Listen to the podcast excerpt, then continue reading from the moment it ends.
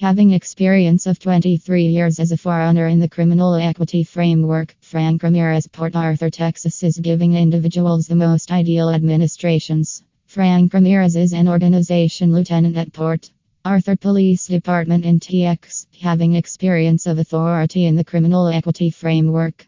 A law enforcement officer's job is not that easy to do, thus it is not that easy to become a police officer either. Moreover, it takes a while to become one. It is indeed quite a competitive process to become a police officer. Due to the fact that crimes are increasing more and more each day, police officers are also in high demand. However, there are a lot of qualifications to become a police officer, and some may find it really tough. To start with, one should acquire a high school diploma.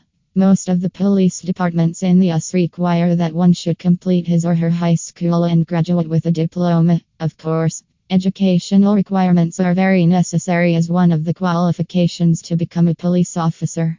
If you have already graduated from high school, it is advised that you continue your education in college and acquire a certain degree.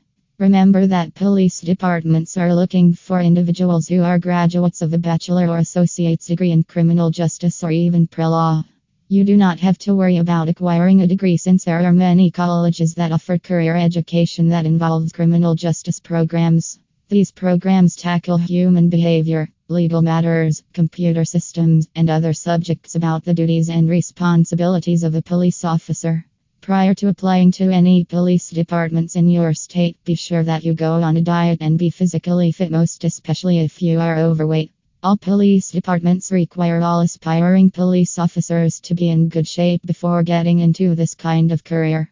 Aside from physical fitness, being mentally fit is essential as one of the qualifications to become a police officer as well. Frank Ramirez, Port Arthur, T X. Once you have achieved the qualifications to become an officer mentioned above, you will then be going to police academy for training, which may take three months to one year. A screening process is required for all aspiring police officers to pass that includes civil history, background check, and even your criminal history.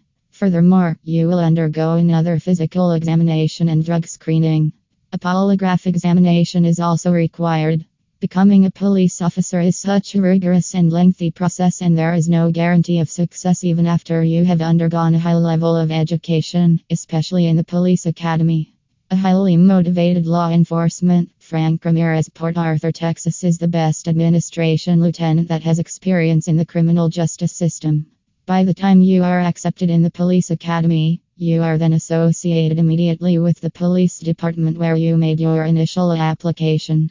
You will then go through such intense training in investigating methods, law, criminal justice system, defensive tactics, police driving techniques, communications, and firearms handling.